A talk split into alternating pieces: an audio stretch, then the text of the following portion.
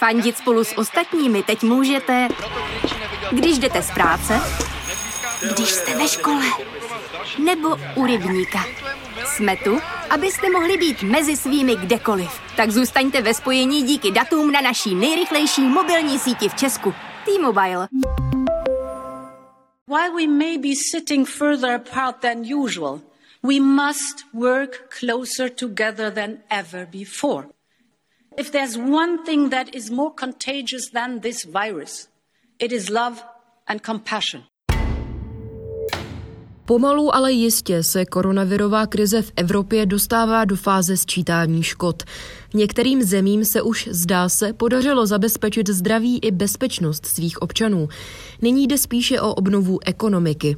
A do diskuze se dostávají až filozofické otázky o budoucí podobě Evropy a také Evropské unie, jak naznačila i úvodní slova předsedkyně Evropské komise Ursuly von der Leyenové. Jak se Unie zachovala v počátcích krize? Jak se zapojuje nyní? Nachází se Evropa v momentu pravdy, jak říká francouzský prezident Macron? Posílí krize ještě víc fenomén populismu? A jak bude možná vypadat Evropská unie v příštích pár měsících a letech?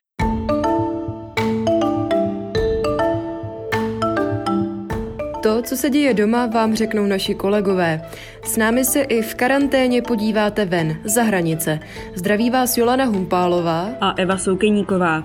Máme asi 10 minut na to, abychom rozebrali podle nás to nejzajímavější z aktuálního světového dění. Začíná pořad Checkpoint. Už třetí díl po sobě nahráváme své pomocí na lince Praha Hradec Králové, takže i dnes prosím omluvte sníženou kvalitu zvuku. Dneska se budeme zabývat eh, Evropskou unii a její roli v koronavirové krizi a taky její podobou, tedy jak bude vypadat instituce potom, až se nám krizi podaří nějakým způsobem překonat. No ale na začátek trochu bilancování. Novým koronavirem se na světě nakazilo už víc než 2,5 milionu lidí. Na COVID-19 zemřelo okolo 180 tisíc nemocných a asi 700 tisíc lidí se z nemoci vyléčilo. Světové prvenství v počtu pozitivně testovaných případů stále drží Spojené státy. Ty ve středu měly okolo 820 tisíc nakažených. Obětí je tam přes 45 tisíc. V některých státech se i přesto proti koronavirovým opatřením protestuje, ať už kvůli nařízené karanténě nebo zastavení ekonomiky.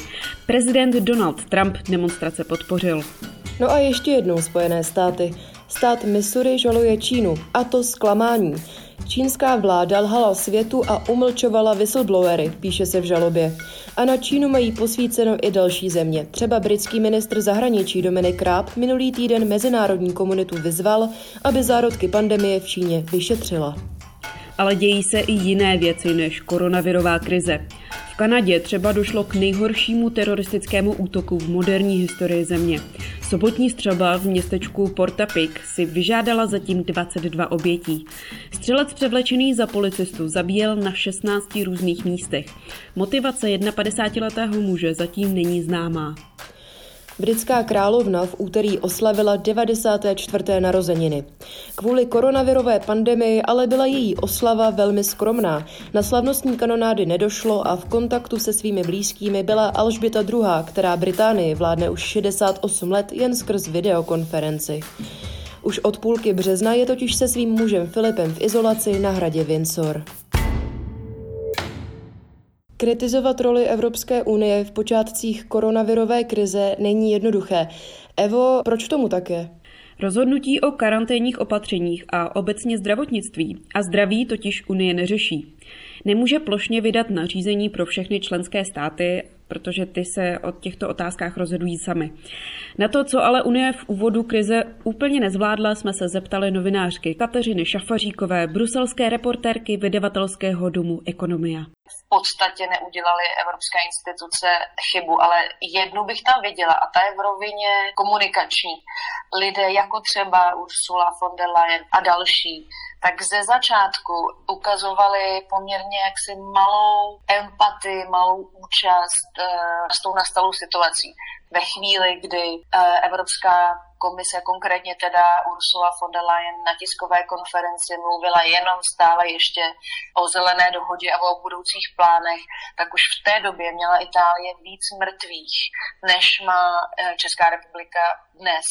Tím myslím začátek března. A myslím si, že co třeba mohla udělat předsedkyně Evropské komise, že třeba mohla odletět do Říma na jeden den na otočku a fyzicky tam jako být a říct prostřednictvím médií na místě, jsme s vámi, buďte s námi, neopouštíme vás, pomůžeme vám, je to dominantní role národních vlád tuhle tu situaci zvládnout, ale my jsme tady, my můžeme pomoct finančně, koordinačně, tímhle tím způsobem. To, že Evropská unie tak trochu zaspala, především co se týče situace v Itálii na počátku krize, však uznává i samotná instituce a předsedkyně Evropské komise Ursula von der Leyenová. Yes, it is true that no one was really ready for this. It is also true that too many were not there on time when Italy needed a helping hand at the very beginning. And yes, for that, it is right that Europe as a whole offers a heartfelt apology. Pokud se ale podíváme na to, jak se s krizí poprali jednotliví členové Evropské unie, najdeme nejen velké rozdíly, ale také docela výrazný balans na hranici evropského práva. Kde je to podle tebe, Joli, asi nejvýraznější? Asi vůbec nejvýraznější proměnou prošlo v době koronavirové krize Maďarsko. Na konci března schválil tamní parlament zákon rozšiřující platnost dekretů, které vláda v krizové situaci vydává. To podle opozice i evropských kritiků zajistilo kontroverznímu premiérovi Viktoru Orbánovi bezprecedentní moc. K situaci se na začátku dubna vyjádřila pro ČTK i místo předsedkyně Evropské komise Věra Jourová. Máme obavy, že při aplikaci toho zákona bude kontrola vlády ze strany parlamentu a médií omezena. Kontext schválení toho zákona je problematický. Obavy pramení z toho, že v Maďarsku byly problémy už před krizí. Politologa Martina Mejstříka z Institutu mezinárodních studií na Univerzitě Karlově jsme se zeptali, co koronavirová krize může znamenat pro státy, jako je třeba právě Maďarsko nebo Polsko.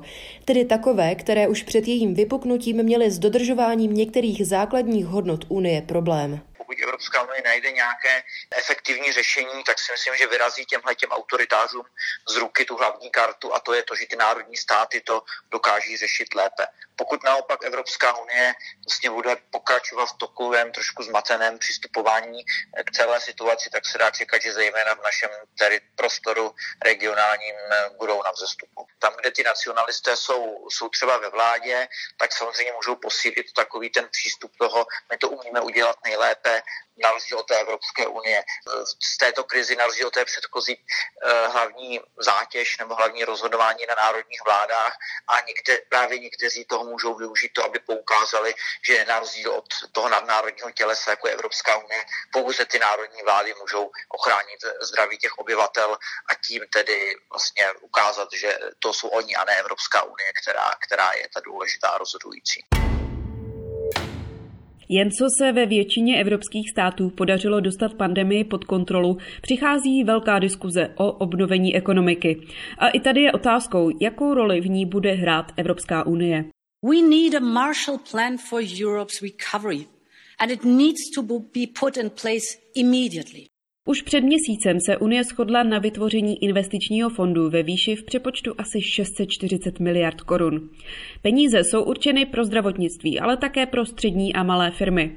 Podle šéfa Evropského stabilizačního mechanismu Klause Reglinga ale bude Evropa v druhé fázi potřebovat až v přepočtu 14 bilionů korun. Diskuze ale stále probíhá nad emisemi tzv. koronabondů, tedy společných dluhopisů, které by mohly pomoci eurozóně. Evropskou unii k tomu vyzvala i šéfka Mezinárodního měnového fondu Christine Lagardová. Proti dělení se o dluhopisy je ale například Německo nebo Nizozemsko. A česká eurokomisařka Věra Jourová v nedělních otázkách Václava Moravce v české televizi připomněla další problém budoucnosti Evropské unie na úrovni biznisu. Tahle krize ukázala, že máme chorobnou závislost na Číně i na Indii, co se týče léčiv a že je to něco, co nás dělá zranitelnými a co musíme zásadně změnit. Živě se debatuje i o podobě takzvaného Green Deal, tedy původně zásadní strategie Evropské komise na dosažení uhlíkové neutrality. Politici se nyní nemohou shodnout na tom, jestli je zelená dohoda aktuální, protože by mohla být součástí ekonomické revitalizace, anebo jestli na ní spíš kvůli koronakrizi není vhodný čas.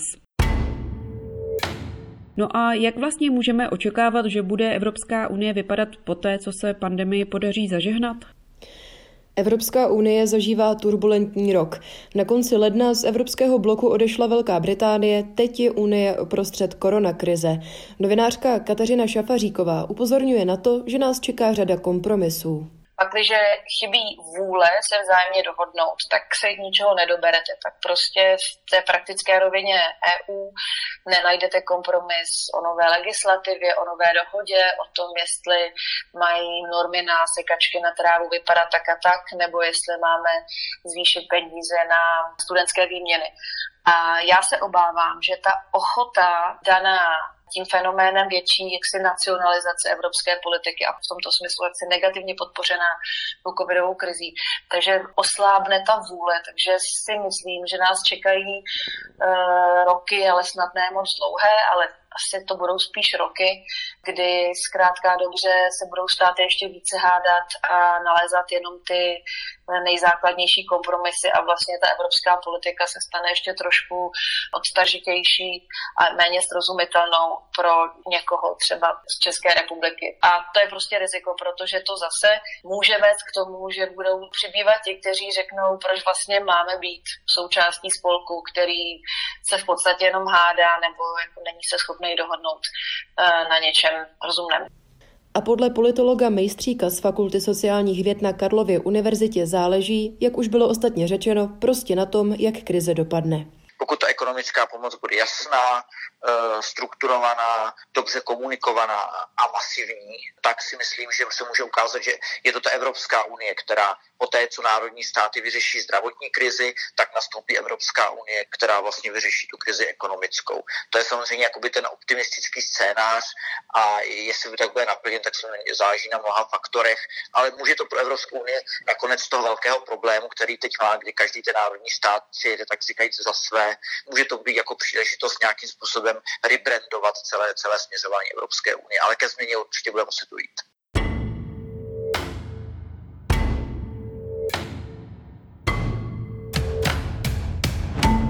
Nakonec snad můžeme prozradit dobrou zprávu, že už brzy si Checkpoint a i jiné audio pořady Seznam zpráv budete moci pustit ve svých oblíbených podcastových aplikacích. Z letenské izolace vás zdraví Jolana a z hradecké karantény Eva.